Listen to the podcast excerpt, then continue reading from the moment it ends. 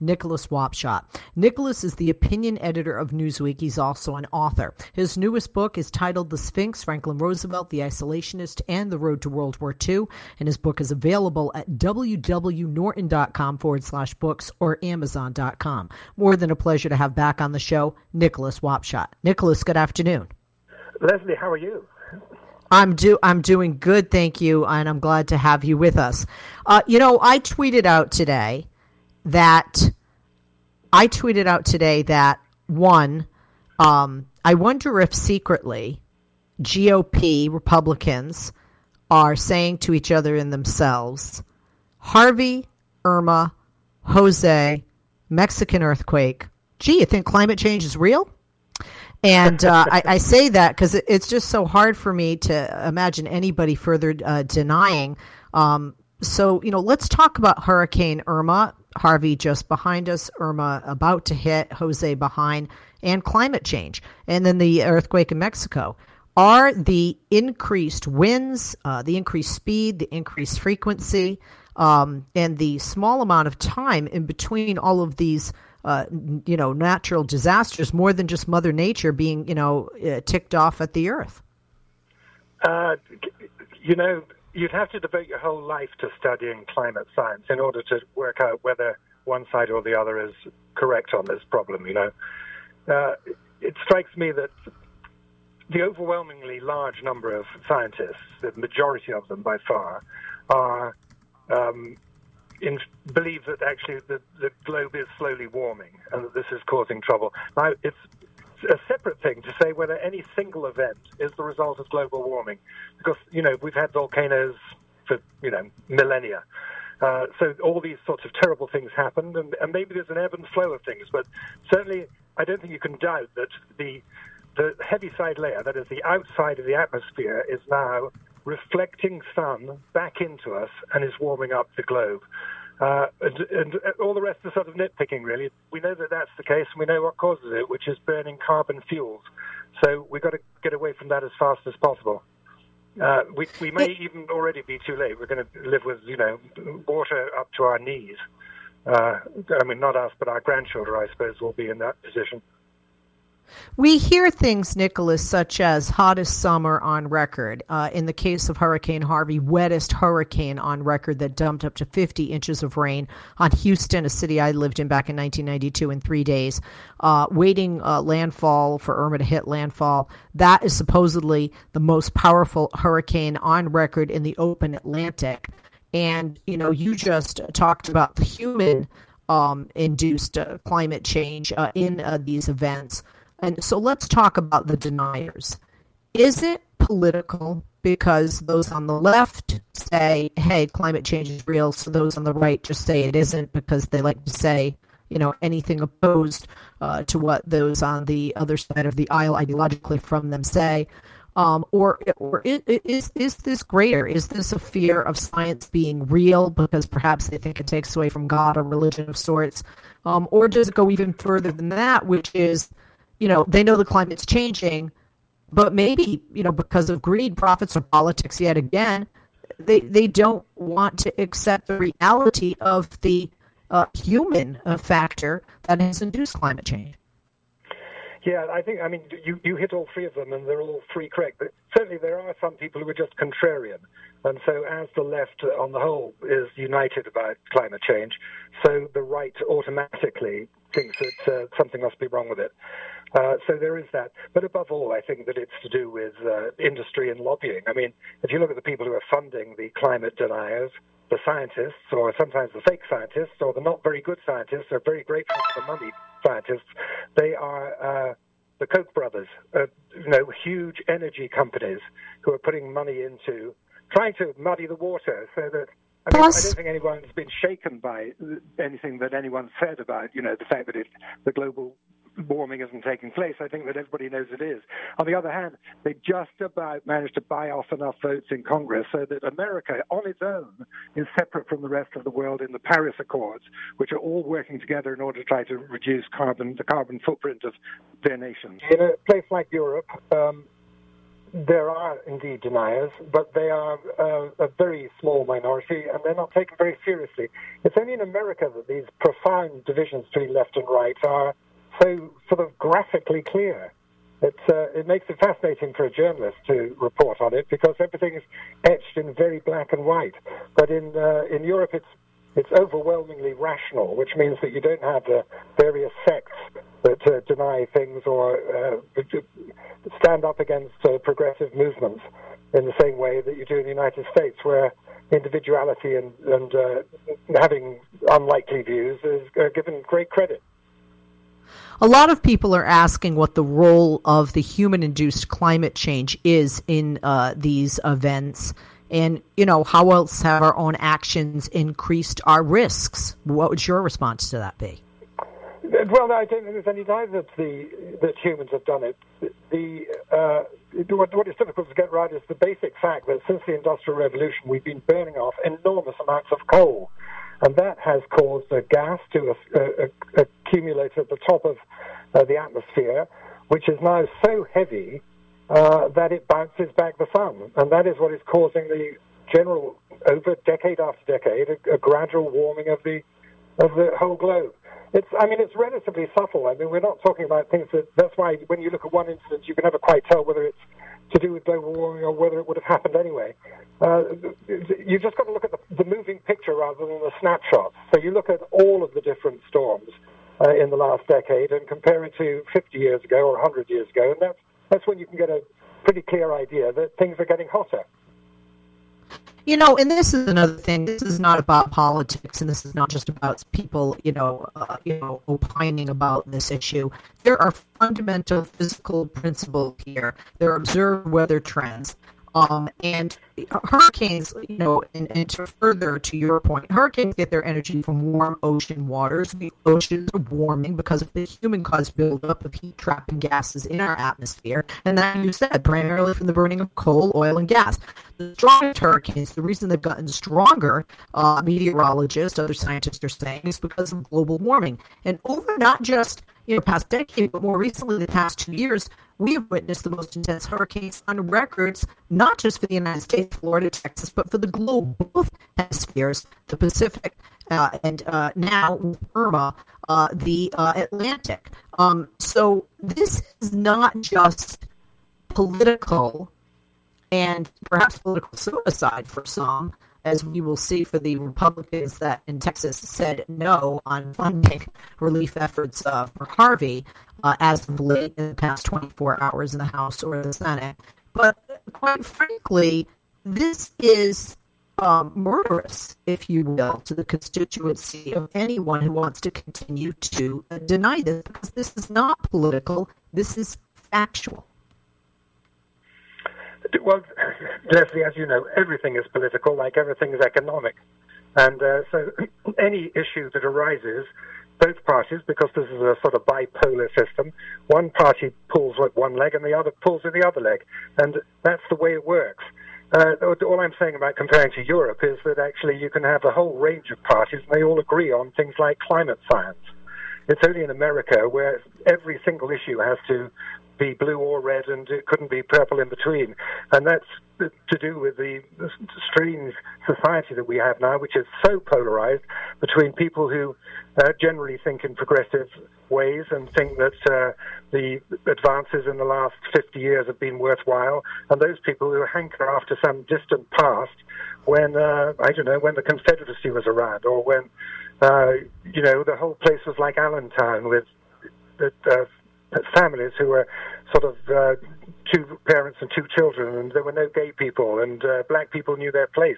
So the, the, the whole cultural division of the of America is so profound now that uh, even things which should be in common, like climate science, because it's such a serious thing for the whole of the planet, and it's so shaming for America to stand out against the rest of the world, who all understand science in the same way, and have come to the conclusion that uh, it, indeed we are warming the planet and there's something we can do about it.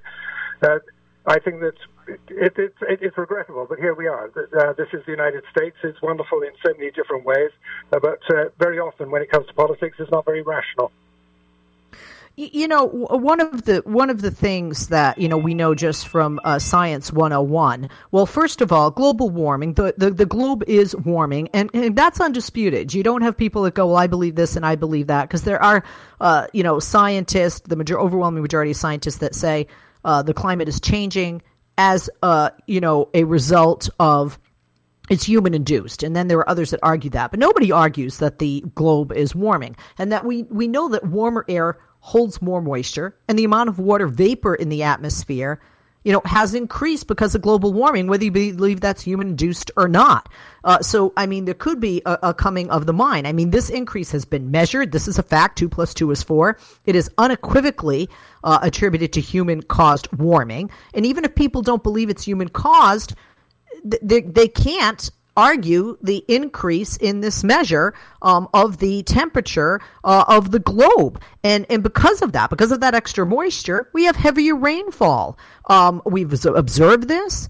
Um, and uh, whether they believe our influence attributed to this uh, climate, we know that rainfall rates and hurricanes are expected to increase in a warmer world. We live in that reality. We're having, you know, we have warmer climate, we have a warmer globe, we have warmer oceans, so we have increased rainfall, we have more of these hurricanes and uh, more uh, damage and disaster. Do you think, because this also means higher sea levels, that the ocean we know expands as it warms? That's Science one oh one. And because ice in the mountains and the poles melt and make their way into the oceans, Science one oh two, and sea levels uh, you know, are accelerating, you know, go and look out the window if you're on a coast, and that the storm surges from the hurricanes, uh, th- th- they ride on top of higher seas, so they really have more damage to the coastal cities. We're seeing this. We're seeing the heavier rain, the heavier sea levels, and, and just this, this this smashing of these hurricanes, major hurricanes,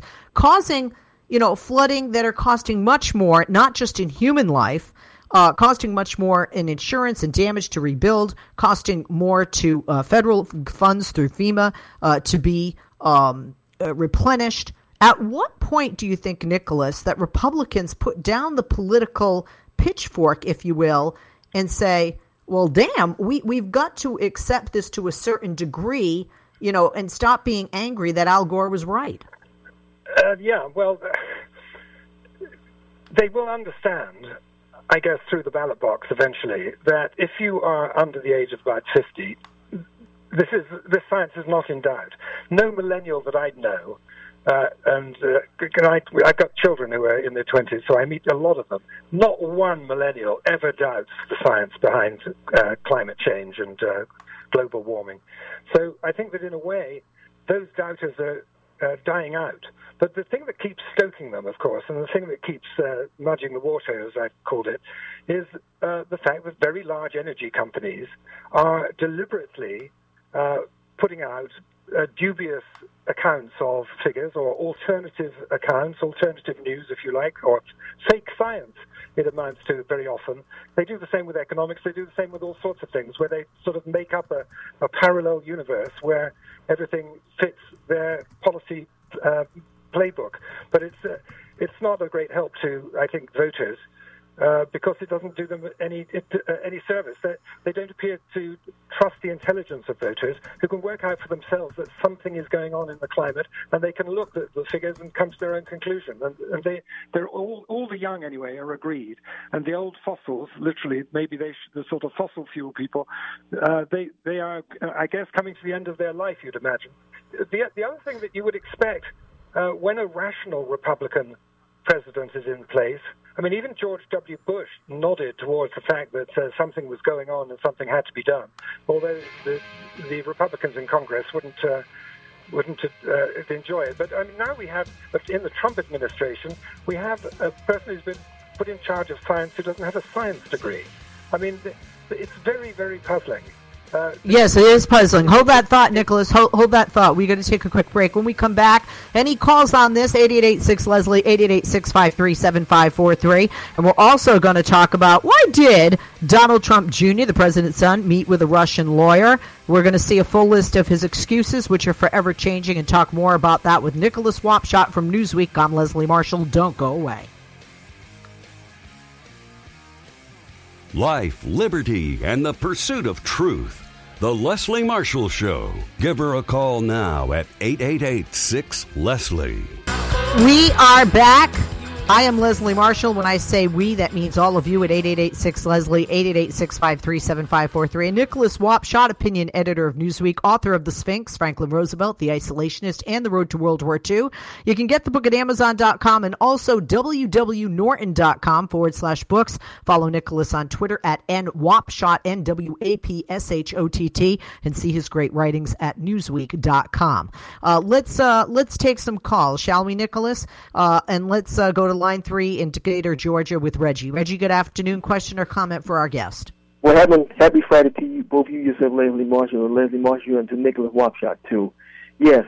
Well, why is it that when you, you know, well, why why do we have climate change deniers such as President Donald F. Trump and Rush Limbaugh, who said that this was nothing more than a, a fake, fraudulent, phony, artificial liberal hoax, with, you know, colluding with the mainstream news media and retail and uh, department and uh, hardware stores or retail stores, even grocery stores, supermarkets.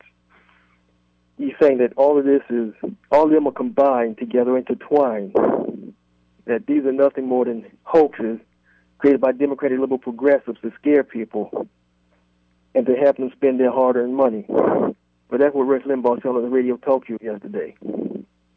Of course well, I thought that caught. was uh, Reggie. Reggie, thank you for that. Uh, that and your call and your point, uh, Nicholas. That is a good point, because there's one thing about trying to accuse the left, and then there's another about putting your listening audience at risk, and then the huge hypocrisy when Rush Limbaugh himself had to have somebody fill in for him today because he was evacuating his home in South Florida.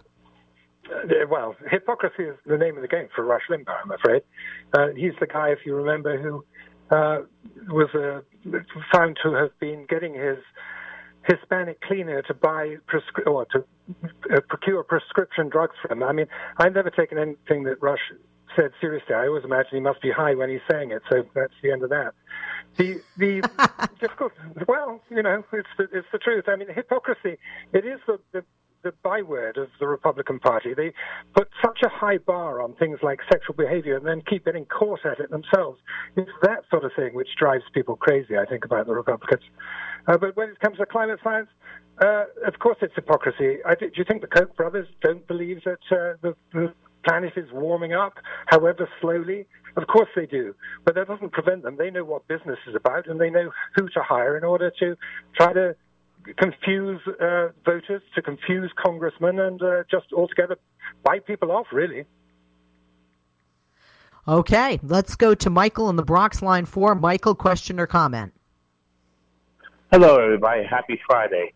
You know, just to piggyback on what Reggie was saying, that if this ho- all these hurricanes were such a hoax, A, why did Florida Governor Rick Scott issue an order of evacuation for the people? And B, when you look at the damage done in Texas, in San Juan, in the Caribbean, we see what Irma can do. I mean, it's like, you know, what the heck do you think that was? Some kind of freaking magic trick?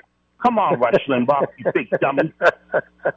Well, that's a good point, Michael. That's a very, Michael, thank you for the call, sweetie. Happy Friday to you. Uh, that's a very good point that Michael makes, uh, in addition to the comedic relief there. But, um, a, a, you know, Nicholas, um, that that is a good point that he makes. I mean, the governor of Florida, who is a Republican, um, you know, obviously wouldn't be part of some liberal left-wing, you know, uh, loony hoax. No, there's a world of difference between, you know, the, the Koch brothers induced uh, climate deniers and rational people who actually have to run a city or run a state. Of course they know full well that uh, the climate is changing, and they're having to make plans accordingly. And if they're not, then uh, they will be cursed by their children for having uh, not taken enough precautions. So we'll find even bigger disasters in the future, I guess. The fact is that practical people know full well that global warming is a fact. And uh, it, it, the deniers really have got their fingers crossed behind their back, because they know full well that actually uh, something's going on, and it's inexplicable, and it's getting worse. Uh, so however you want to cut it. Uh, and now it's true that anybody can take statistics and cut them in, and dice them in different ways and come up with radically different and, and opposing results. But in this case, the evidence is so overwhelming and the scientific community is so overwhelming. The rest of the world, mind you, is, uh, is, uh, has run a mile before America's put its pants on on this issue. If you go to Britain, you'll find that, and it's, which is not a very, let's put it mildly, it's not a very sunny place. It rains more more than it's, uh, it's sunny. But still, you'll see endless amounts of uh, roofs covered with equipment to turn sunshine into electricity. So, and the whole of Europe is the same thing. They have all moved on. All of the companies and engineers and so on are getting their market in Europe, which is where there's a real market, whereas American innovators in this subject would have to go to Europe to sell their product because here it's not going to work. The the weird thing is that I don't really understand the Republicans because they came to be the party of business, and here is an extraordinary business opportunity. This science is real, which means that actually we all have to adjust. We all have to find easier ways of making electricity, free ways, using the sun in its many different uh, forms, using wind power, using all of these things. There is an enormous fortune to be made in this, and yet the Republicans would rather deny it, and, and uh, their denial is actually causing American businessmen to be behind the curve when it comes to taking advantage of this huge worldwide industry. Um, I want to uh, move on from climate change uh, unless we have more people calling uh, for that. And uh, let's talk about Donald Trump Junior, who met with a Russian lawyer. First of all, Donald Trump Junior did meet with a Russian lawyer. I, I, is that correct? Uh, why is it significant? And, I mean, how many excuses is he given now? Uh, which is, look, if you give excuses and it keeps changing. I know that when I watch Law and Order and somebody's arrested and they keep changing their stories, Um, that the police feel that they're not being truthful, and the reason they keep changing their stories is because, you know, they're they're probably guilty. So uh, let's talk about not Law and Order, but reality. Um, why did Donald Trump Junior meet with the Russian lawyer, or at least what are some of the excuses he's giving, and, and, and why is this significant? Well, first of all, happily we know exactly why Donald Junior met with this uh, Russian lawyer and a couple of uh, other Russians and a uh, uh, a translator and so on, and that is because uh, he was promised, we know this because there was an email which has been published, so we know exactly his response. He was offered dirt on Hillary Clinton, and they also asked, well, about it, let's talk about adoption in of Russian children by Americans, which Putin had vetoed in response to the sanctions that we, the West, put on to Russia when they invaded Ukraine. Sounds a very complicated story. So the woman arrives saying that she wants to talk about two things. First of all, lifting sanctions, which is what the children, the adoptions mean. The other thing is, I've got a dossier that's got dirt on Hillary. He leapt with joy, Don Junior, and says, I can't wait. This is great stuff. You know, bring it on in.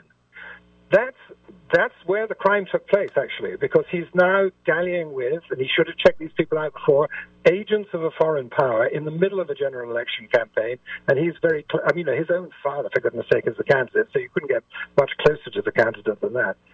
And so the problem is that when it was all discovered that this meeting took place, and if you remember, it started off with sort of three or four people in the room, and then it grew every hour for, on the day that this news broke. And it, everybody compared it to the uh, Marx Brothers Night at the Opera stateroom, uh, stateroom meet, meeting where one more person joins an already crowded room. But we know that Paul Manafort was there. We know that Jared Kushner was there. Uh, they, in subsequent uh, ways, have pretended that it wasn't important to them. That, that Jared said he was on his phone the whole time. Manafort said he was late and left early. But that's all getting around the fact that they were there for a dirty, nefarious business, and they must have known it because the emails explain that they must have known it. And so Don Junior, I'm afraid he's now spoken to so many lawyers, and he, he's rather lost track of what his original uh, story was. So what he's got to say now is, oh, I wasn't paying attention. Oh, I was a bit distracted by other things. These are all the things that a good lawyer will tell you when you're being cross-examined, saying, oh, I can't quite recall that fact. Or, you know, I, there was someone else in the room, but I can't remember their name. You go through all of these. I mean, it is, as you say, just like a sort of television courtroom drama. Uh, and uh, we will be given, I understand, it was all held in camera yesterday. Uh, and he wasn't even uh, interviewed by senators themselves, but by Senate staff.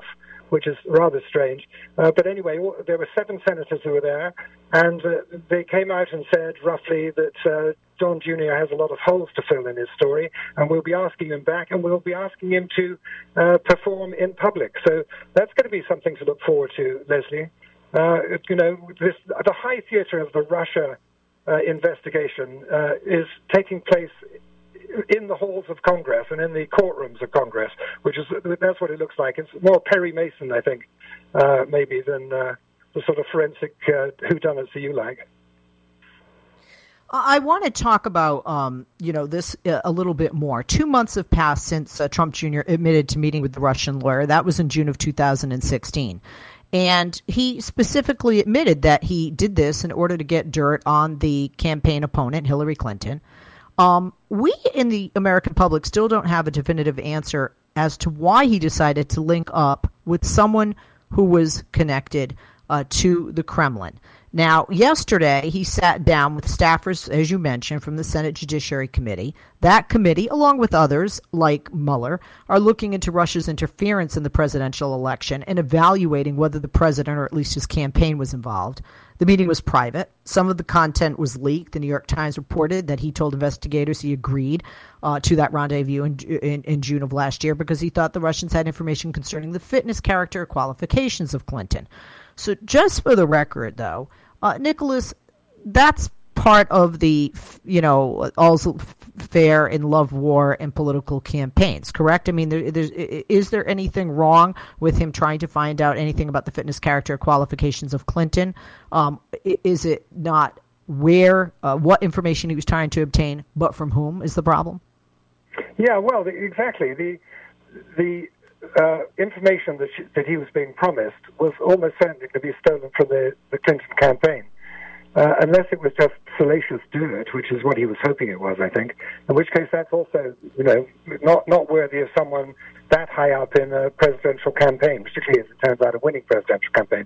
But all of this is set against, of course, the other dossier of dirt, which is the one that a man called Steele, a British spy, former spy, a very high quality, by the way, drew up uh, for the F B I in order to, or was it the C I A, I can't remember which, uh, in order to ex- uh, explain how and why Trump was implicated with uh, dubious people in Moscow.